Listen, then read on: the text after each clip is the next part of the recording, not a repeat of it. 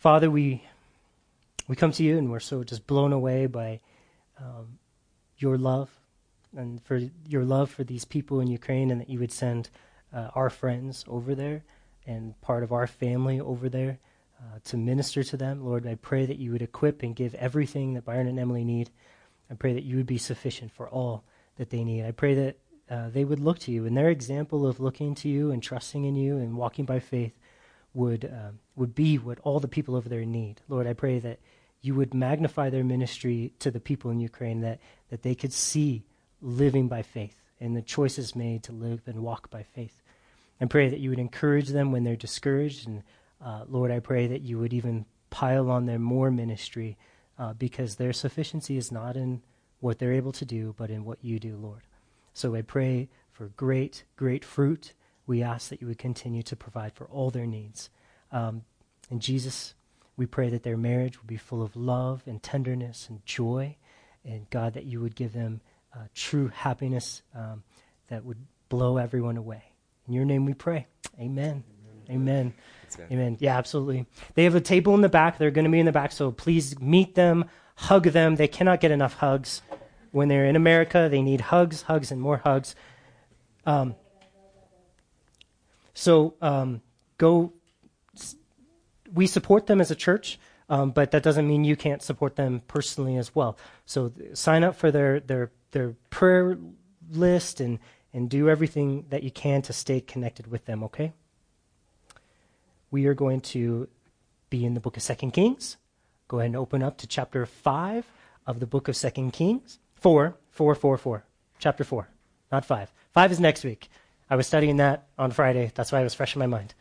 But today we're in chapter four. So get your Bibles, get your little book out. If you're going to take notes, it's a good day to take notes.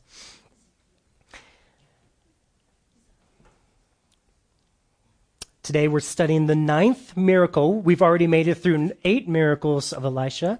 And today we're going to study the ninth miracle of Elisha, which is the sufficient loaves. The sufficient loaves. So let's pray. Jesus, I thank you for your word. I ask that you would um, guard every word that comes out of my mouth, that it would be only what you would say to your precious church today and the people that you have brought today. I pray, Jesus, that you would encourage us, bless us, and equip us and instruct us, and if need be, convict us. And I pray we would be fast to repent and to walk in humility and faith. In Jesus' name we pray. Amen.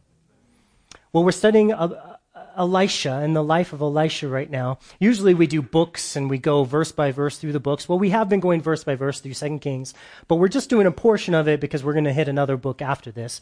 Um, but we're studying these miracles of Elisha, and just eh, to kind of get you tracked in, the reason why is because Elisha represents the church to us. And Elijah, who came before and was the master, he represents Jesus.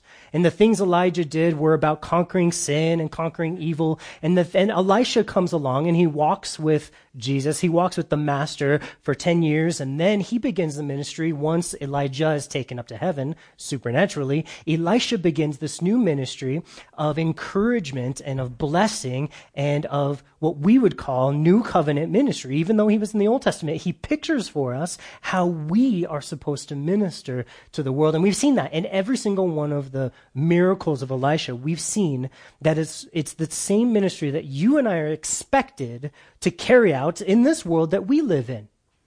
And, and, and they're, they're, they're pictures for us. I mean, we haven't necessarily raised people from the dead like we saw him do last week, but we are seeing um, we bring life to dead hearts and lives. And so we have this spiritual application for the way that we are supposed to do ministry. And today follows along the same line. Okay? We do have our, our app. If you have a smarty phone and you Nathan, am I somehow disappointing you? Smarties, yeah, exactly.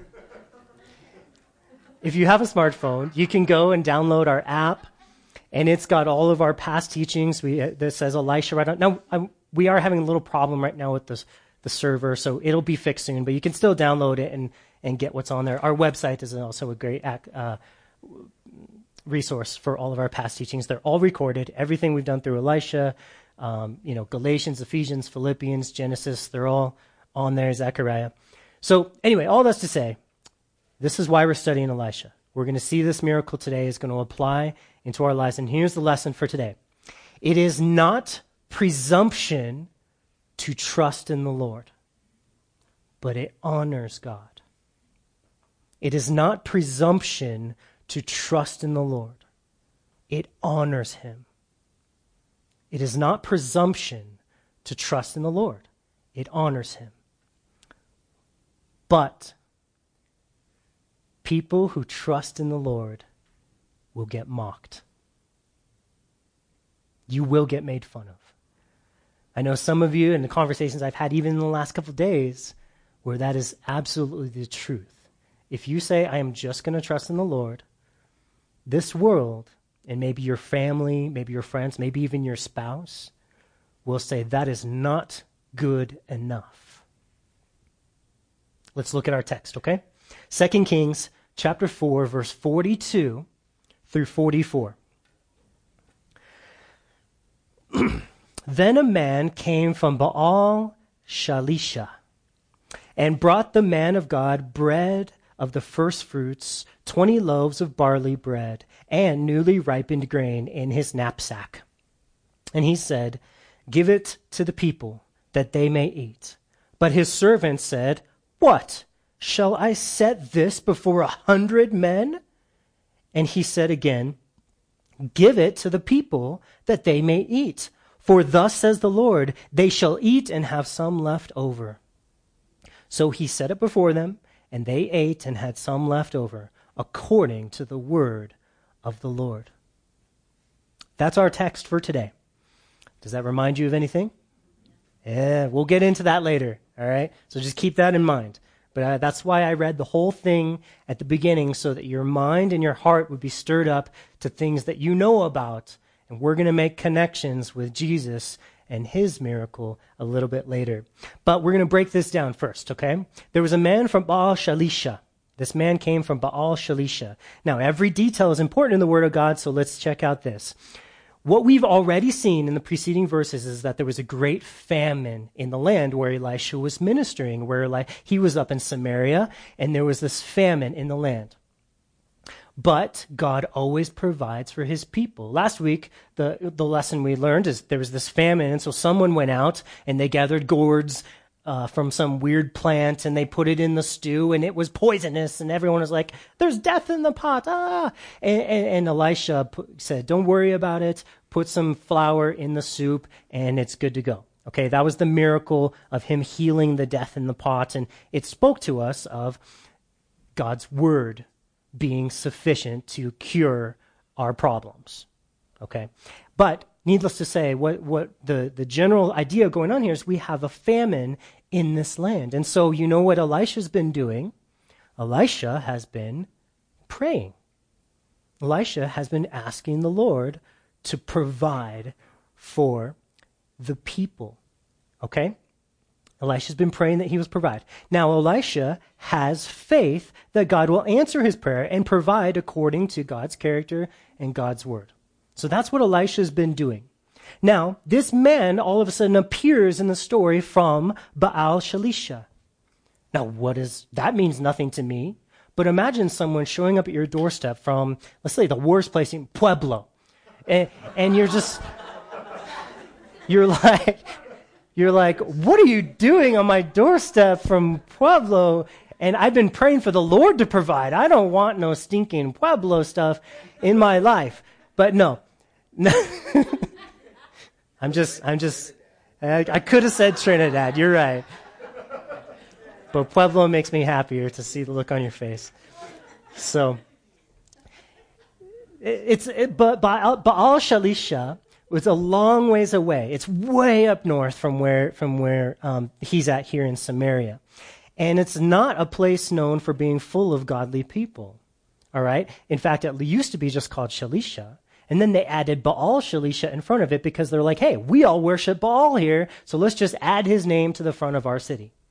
It was an identification worship thing. Okay? So the city is known for being full of pagans, full of idol worshippers.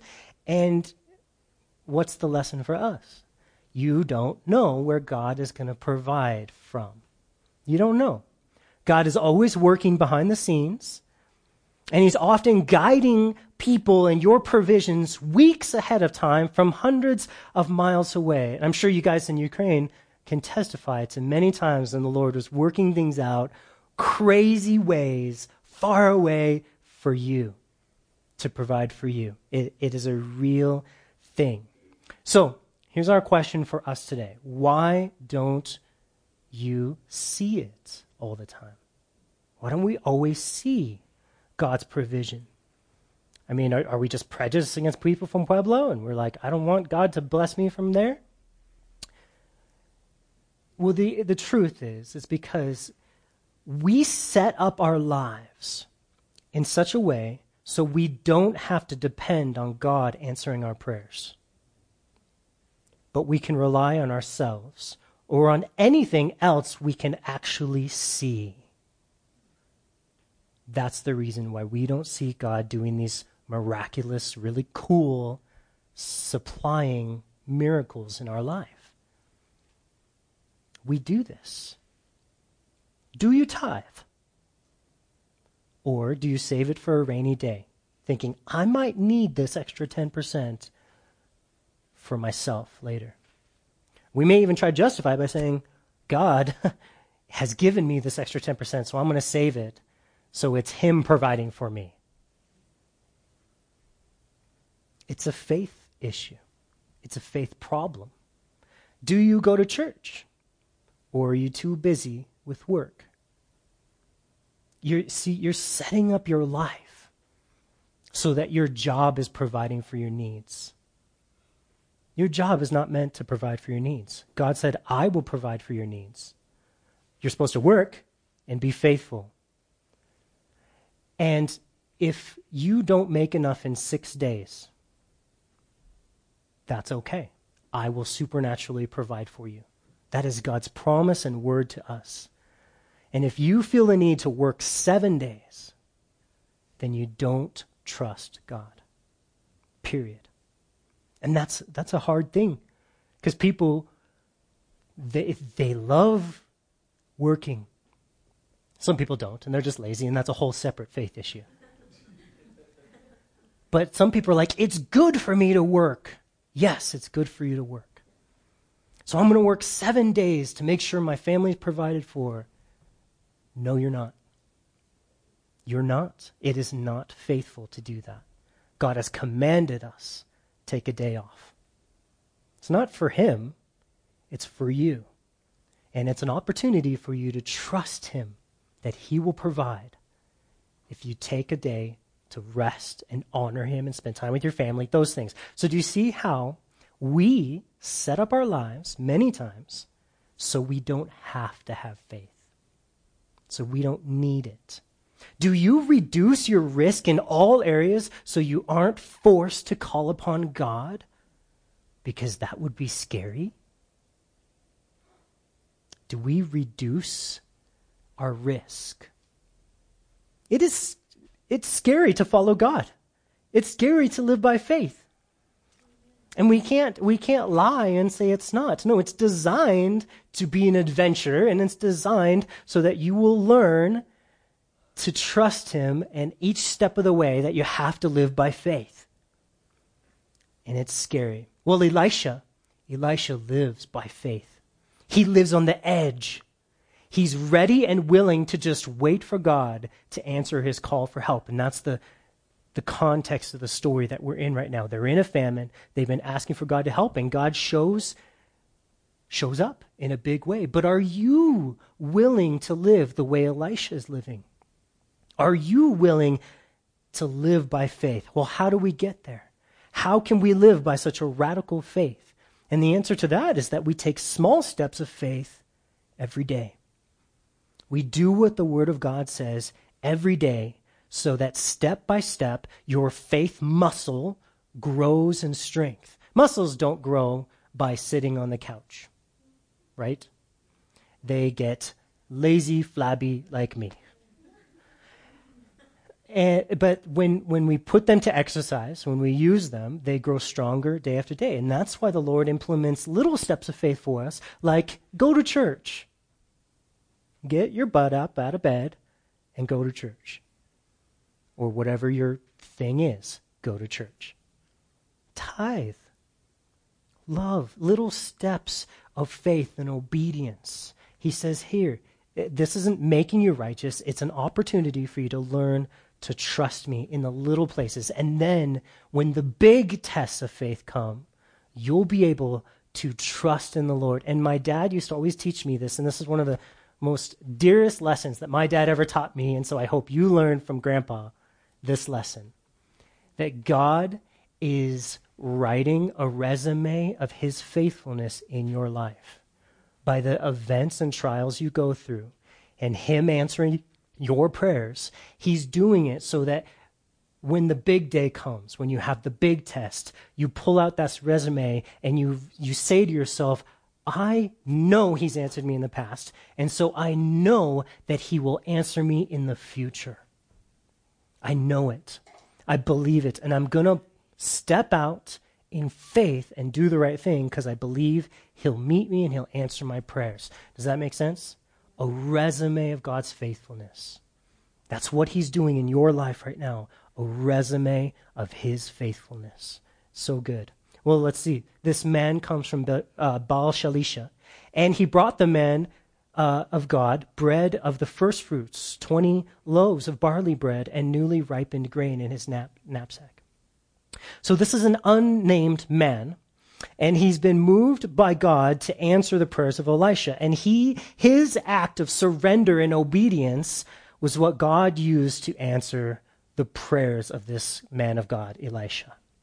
And this is often what surrender, uh, what God uses our surrender to do, and what our surrender leads to in this world is we become a blessing for others. When you decide, I'm going to surrender my time, I'm, I'm going to come to church. Maybe I'll even come to church on Wednesdays.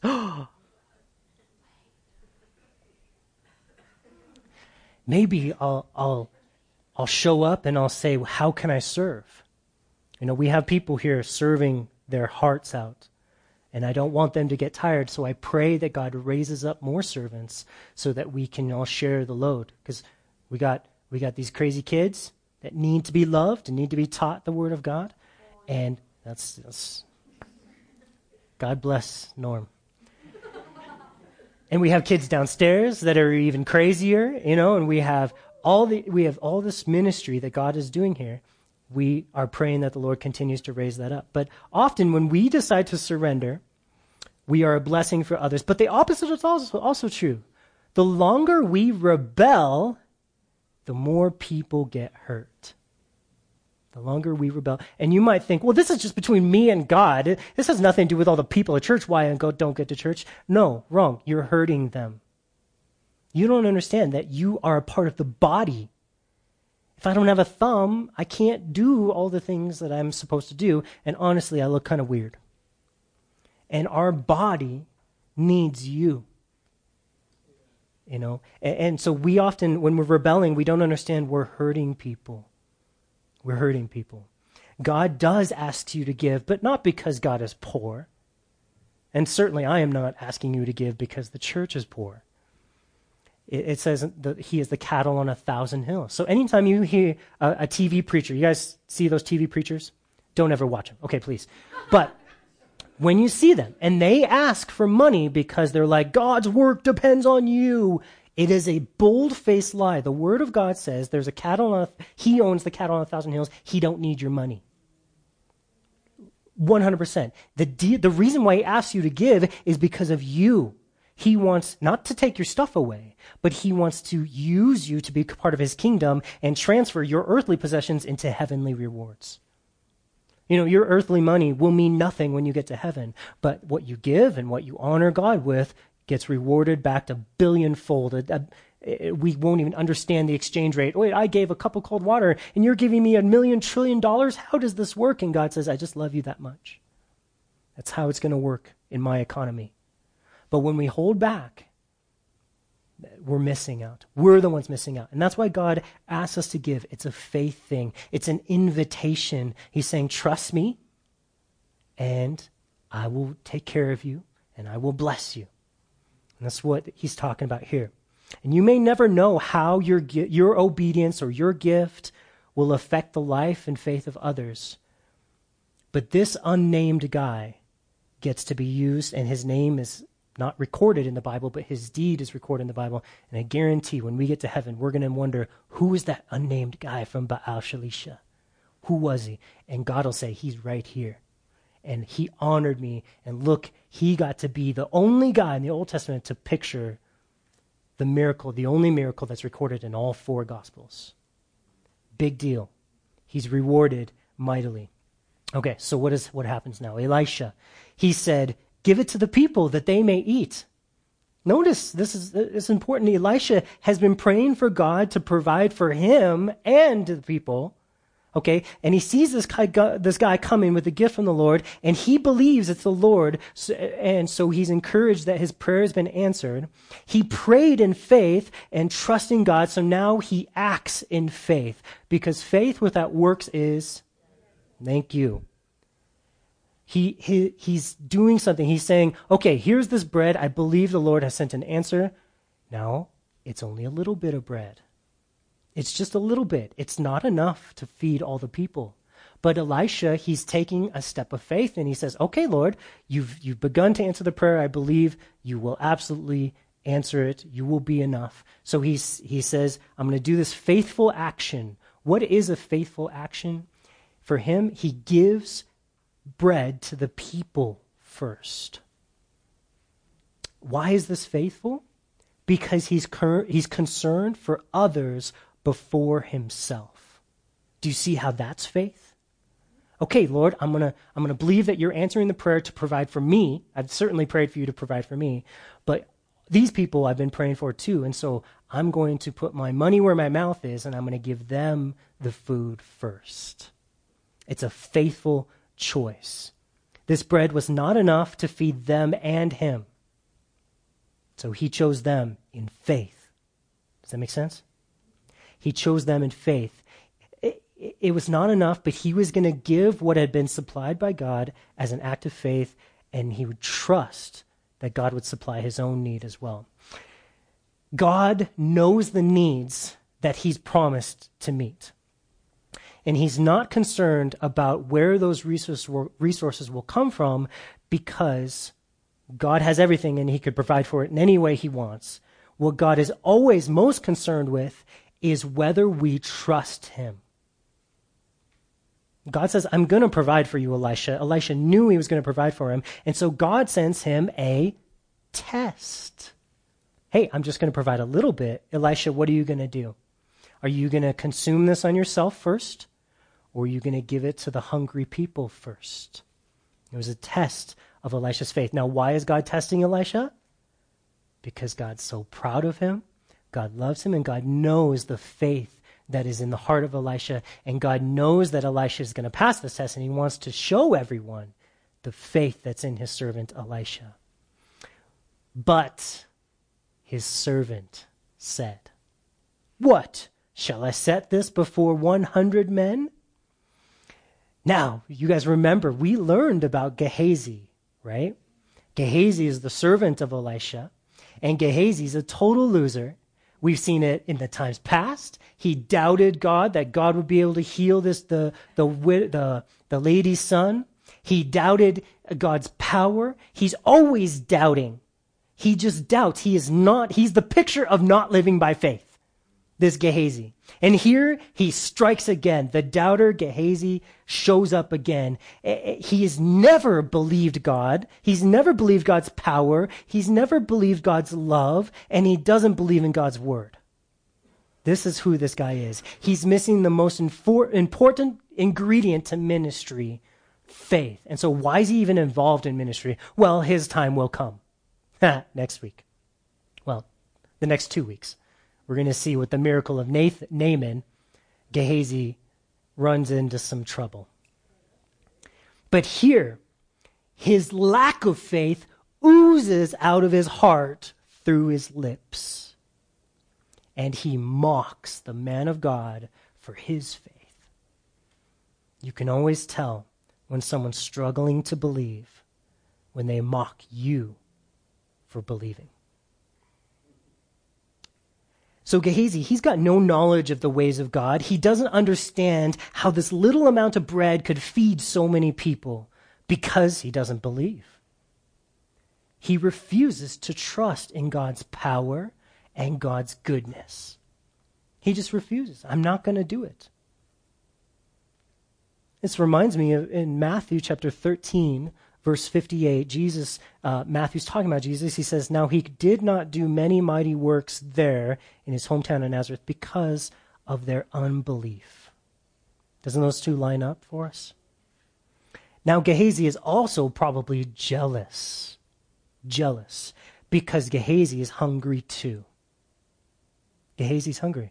But Gehazi's in ministry right now for a little while longer. But Gehazi would rather eat the bread first and let the other people wait for God to provide for them. People in ministry are there to serve, not to be served. He's showing us the anti type of how to be a minister in the church. You want to be a, a, a horrible pastor?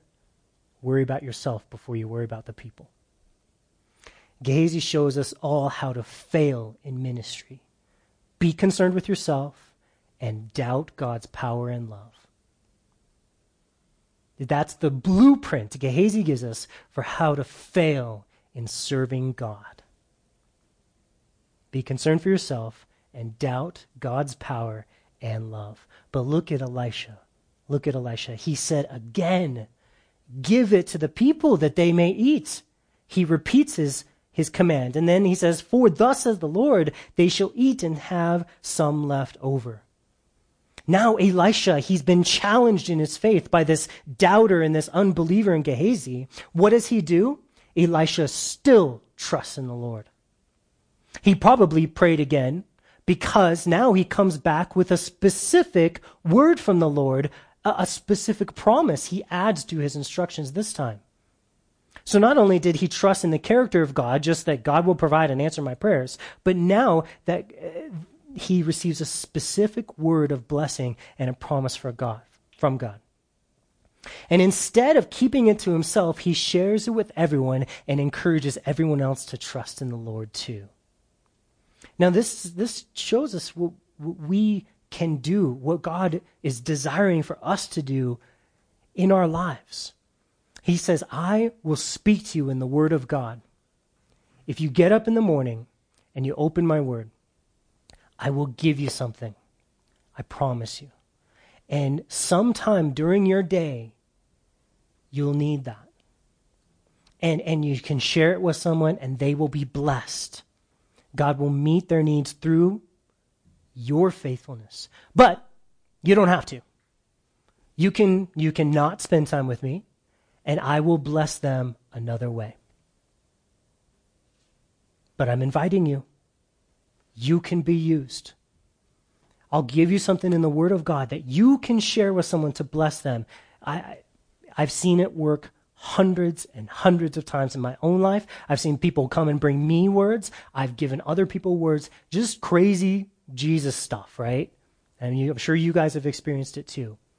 And it's an open invitation to us daily we can be used like Elisha was here to give promises to the people of God. You can be used in that same way too. Here's the risk of following Jesus. We feel like we can't tell other people that we're just trusting in the Lord because they will think we're crazy, or they'll think we're weak, or they'll think we're pathetic. But God will give you promises to hold on to. He will reveal things. He will give you a word for yourself or and for someone else as you're reading the word of God. So, there's the invitation. Will you trust him? Will you believe that the word of God is for you today? And that question goes out to you every morning. As you wake up every day, it's on it's to you. He offers it to you, He invites it to you. Well, a lot of us have this concern. How do I know I'm hearing from him? How do I know if I'm reading the Bible that this is a promise? Well, how did Elisha know? The answer is that he knew the Lord. He knew the Lord. He had a relationship with God. And he could tell when something lined up with his character. Let me illustrate it for you like this. I know when my if my wife would like something or not. Some things I'm like, no, she wouldn't like that. Other times I'm like, yeah, I think she would like that. And it's because, not because I've studied my wife or taken a test on my wife or went to seminary for Dana school. None of those things equal knowing my wife. No, it's, it's only through time, struggles, relationship, conversations, and getting to know her heart. I can, I can sometimes know what she would like before she would or better than she would. And that's just how our relationship works. I can know God too. You can know God in that same way. I can develop a relationship with God through the Word of God. And that's what you guys are doing today. That's why you've come to church. That's why you're taking notes. That's why you're studying. That's why you wake up, is because you are developing that.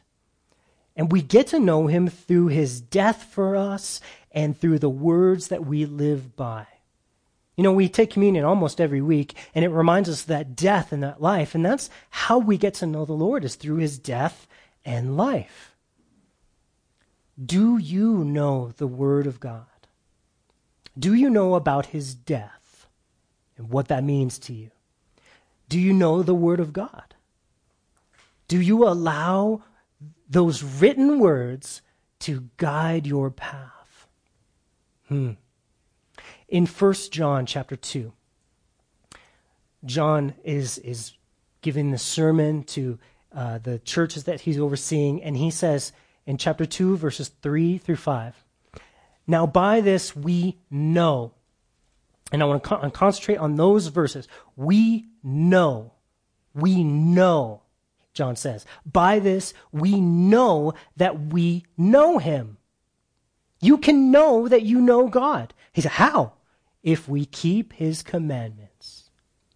He who says, I know him, but does not keep his commandments is a liar, and the truth is not in him. So if you say, I know the Lord, but your life doesn't line up with it, then you are lying and you don't know the Lord. A lot of people say they know stuff, but they really don't know the stuff. He says, and the truth is not in him. But whoever keeps his word, truly the love of God is perfected in him. By this we know, he says, we know, we know, we know that we are in him. If you know that Jesus is your boss, you can have confidence in hearing his voice. Okay, so this is this is a very big heart issue. How do I know if the words I'm hearing and I'm reading are for me and are promises I can c- call upon? Well, he says if you want to really be sure, ask yourself, is Jesus your boss? Does Jesus run my life? Do I live my life according to his word? If I do, then you can know that the things you hear from the word of God, you can have confidence in. You can trust it. And then the opposite is true too, he says. If you look at your life and say, I'm sinning all over the place, I don't trust his word, I don't live by his word, I don't obey his word, he says, if you hear something in the word of God, you should probably check it with someone first. You should probably maybe repent first. you can't have that confidence, he's saying. It's a, it's a heart issue. If you know that you've not fully surrendered to Jesus, you will have doubt that you're hearing the Word of God correctly. And that doubt is okay. It's, it's, it's given to you by God to say, hey, you should probably doubt. But again, if you're surrendered to the Lord, if you look at your life and say, I'm honoring Him, He says, have all the confidence you want in the Word of God. And maybe the doubt you struggle with is actually a symptom that can help you understand that you haven't fully surrendered to the words and the lordship of Jesus Christ in your life. I mean, we think sometimes our doubt is the enemy, but maybe your doubt is just a symptom and it maybe even a gift for the Lord saying, You got to fully surrender to me. And the doubt will disappear in the light of my love.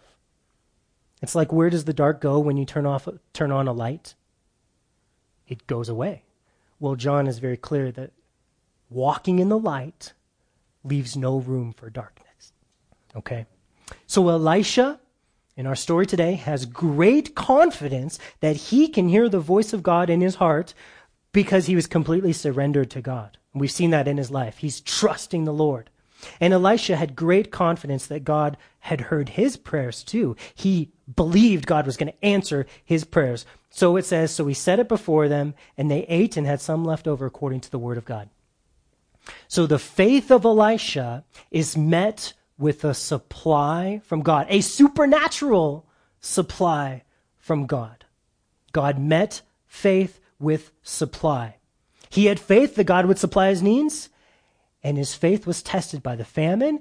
He had, then a man came from the Lord, and then his faith was tested again by the doubting Gehazi. The, the, the bread wasn't enough. His faith, faith was tested again by the amount of bread. Each time Elijah said, I'm going to trust in God. I'm going to trust him. And our faith is constantly going through trials also to grow. It is not because you're not trusting him, it's because you are trusting him that we're going to go through these trials. And, and, our faith is constantly growing. When we decide to trust in God, it will be tested. When you decide, I'm going to trust the Lord with this relationship, with that thing, with whatever, uh, it will be tested. You're like, I'm going to make it to church Sunday. And then Sunday comes, and you know what happens? Everything. I, I run into a goose, and my car's out of gas, and my kids are screaming, and my wife's angry, and everything is against me. Oh, it's so much easier to give in and not have faith. Okay. Well, the enemy knows when you make a decision to honor the Lord, and he will throw everything at you. And uh, so sometimes God once. Sometimes you come into a, a thing and it's an actual closed door. Okay, God somehow closed the door for me to do this, that, or the other. And other times, it's just God saying, I need you to have some perseverance here. Keep believing in what I've told you, and it will, you will be blessed. Our faith is going to be tested and tried. Now, I want you to look. Um, well, hang on. There's another verse in Luke chapter 8. It says, Take heed, therefore, how you hear, for to whoever has, to him will be given, and whoever does not have, even what he seems to have will be taken away from him. And this is talking about faith. So the reason why it's tested is so that God can grow it, so you can have more faith will be given to you. When you trust God, he will open doors for, for you to trust him more. And uh, they're all scary. Every single one of these doors is black on the other side and it's got strange sounds and you don't know where the light switch is. You guys walk into a room, dark room, and can't find the light switch? Happens to me all the time. I look like a crazy person trying to find that light switch, but it's scary. Now, now we're going to get into what this, when we go into the New Testament, we see the same miracle in Jesus' life, and it's called an antitype. Okay, an antitype. And uh, that's fancy Bible words for it's something that directly applies to what we um, just learned, but it's different also. So it's related, but it's different, and we're we're gonna um, look at that right now. The most famous, well, probably the most famous miracle of Jesus is when he um, fed the five thousand, right, with just a few loaves and a few fish, and he fed them, and it's the only miracle uh, that Jesus did that is recorded in all four Gospels. Okay, and so I'm not even going to read that miracle to you. I'm kind of hoping that you have a little bit of background and you know that Jesus fed 5,000 people with just a few loaves and a few fish, okay? And I'm going to we're going to go through just seven quick similarities between that miracle and this miracle so you can see that this miracle was supernaturally ordained by God. to picture that miracle. Number one, there was a crowd of hungry people. All right? Number two, those people were cared for, they were loved by the minister of God. Elisha cared for the people, Jesus cared for the people. Number three, a few loaves were used, but both of them were barley loaves. How about that? Number four, they were both told, the, the servants were told to give to the people, not to sell to the people, to give to the people. And that speaks to us of the grace centeredness of these miracles, that God is about giving, not about you earning His grace. It's a gift, something He will give. Numbers five, an unbeliever raised an objection. Here we have Gehazi, the loser. And who did it with Jesus? Who raised the objection? And you remember? Judas. Judas did. Okay? How about that? Another link between Gehazi and Judas. We saw another one last week. Number six, the servants of the master fed the people. Jesus didn't walk around feeding the people, he was the supply. Okay? Here, Elisha pictures the same thing for us. He had his servant go. I, th- I find that amazing that he wants to use us. Number six, uh, that was six. Number seven, there was a surplus or leftover for the prophet and his servants to eat. They had to have the most faith, the servants. The people were provided for supernaturally, but the leftover was for the prophet and his servants to eat. So the lesson for us is that God will supply what you need for all good works. Ask Him for it and then step forward in faith to receive it. And our proof text for this is in 2 Corinthians chapter 9 verse 8 where he says and God is able to make all grace abound towards you that you always having all sufficiency in all things may have an abundance for every good work. This is how grace and the new covenant are built on. This is what they're built on is that we don't minister in our own power. We have to do something supernatural, miraculous for the people in our church, for the people we minister to. We have to minister by grace. God says he is able. Now, can God be any more clear than this verse about his willingness and ability to help us? And so, my question for you is why do people burn out in ministry? Why do people get tired of going to church? Why do people get tired of serving God? Why? They should not. It's because they're trusting in themselves. Always. Every time someone gets burnt out, it's because they are drawing from a well that is self sourced. Jeremiah, he talked about in Jeremiah, they dig out wells and broken cisterns and they trust in themselves. They trust in man instead of trusting in the Lord. He said, They have forsaken me, the fountain of living waters. I never run dry. Ministry is never a burden to me. The people are never a problem.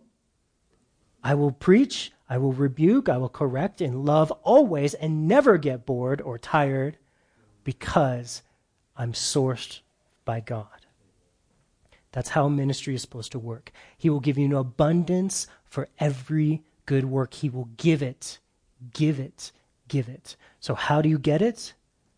You ask for it and you depend on it by faith. You ask for it and say, Lord, this person needs to be loved. I don't feel like loving them. I don't have wisdom for them. I don't have knowledge for them. But Jesus, you said you would become my wisdom. You said you would become my knowledge. You would become everything I need. And so I ask you to fulfill your word, and I'm going to go step out there and talk to them. And I'm going to give them your truth in love. That's how ministry is done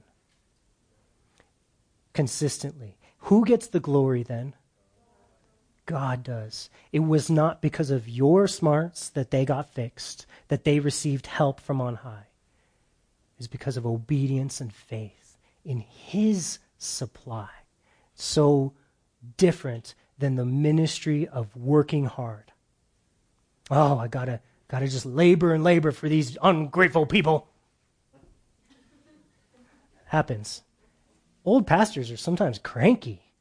And you're like, why, bro? What happened to you? And all those people. Oh, boy. well, um, I want to I want to go through one parable real fast that's going to kind of contrast what we just learned uh, for us. So Luke chapter 11 verse 5. Luke chapter 11 verse 5. They're going to figure out who that is so we can silence the enemy. Hey, there you go. Okay. Luke chapter 11 verse 5. And he said to them, this is a parable, remember, okay? He said to them, Which of you shall have a friend and go to him at midnight and say, Friend, lend me three loaves? For a friend of mine has come to me on his journey, and I have nothing to set before him. And he will answer him from within and say, Do not trouble me. The door is now shut, and my children are with me in bed. How can I rise and give to you? I say to you that though he will not rise and give him because he is his friend, yet because of his persistence he will rise and give him as many as he needs. So I say to you, ask, and it will be given you. Seek, and you will find. Knock, and it will be opened to you. For whoever asks receives, and he who seeks finds, and to him who knocks it will be open to you, or will be opened. And this parable teaches us that when we are concerned for the needs of others, that God will absolutely answer your prayers.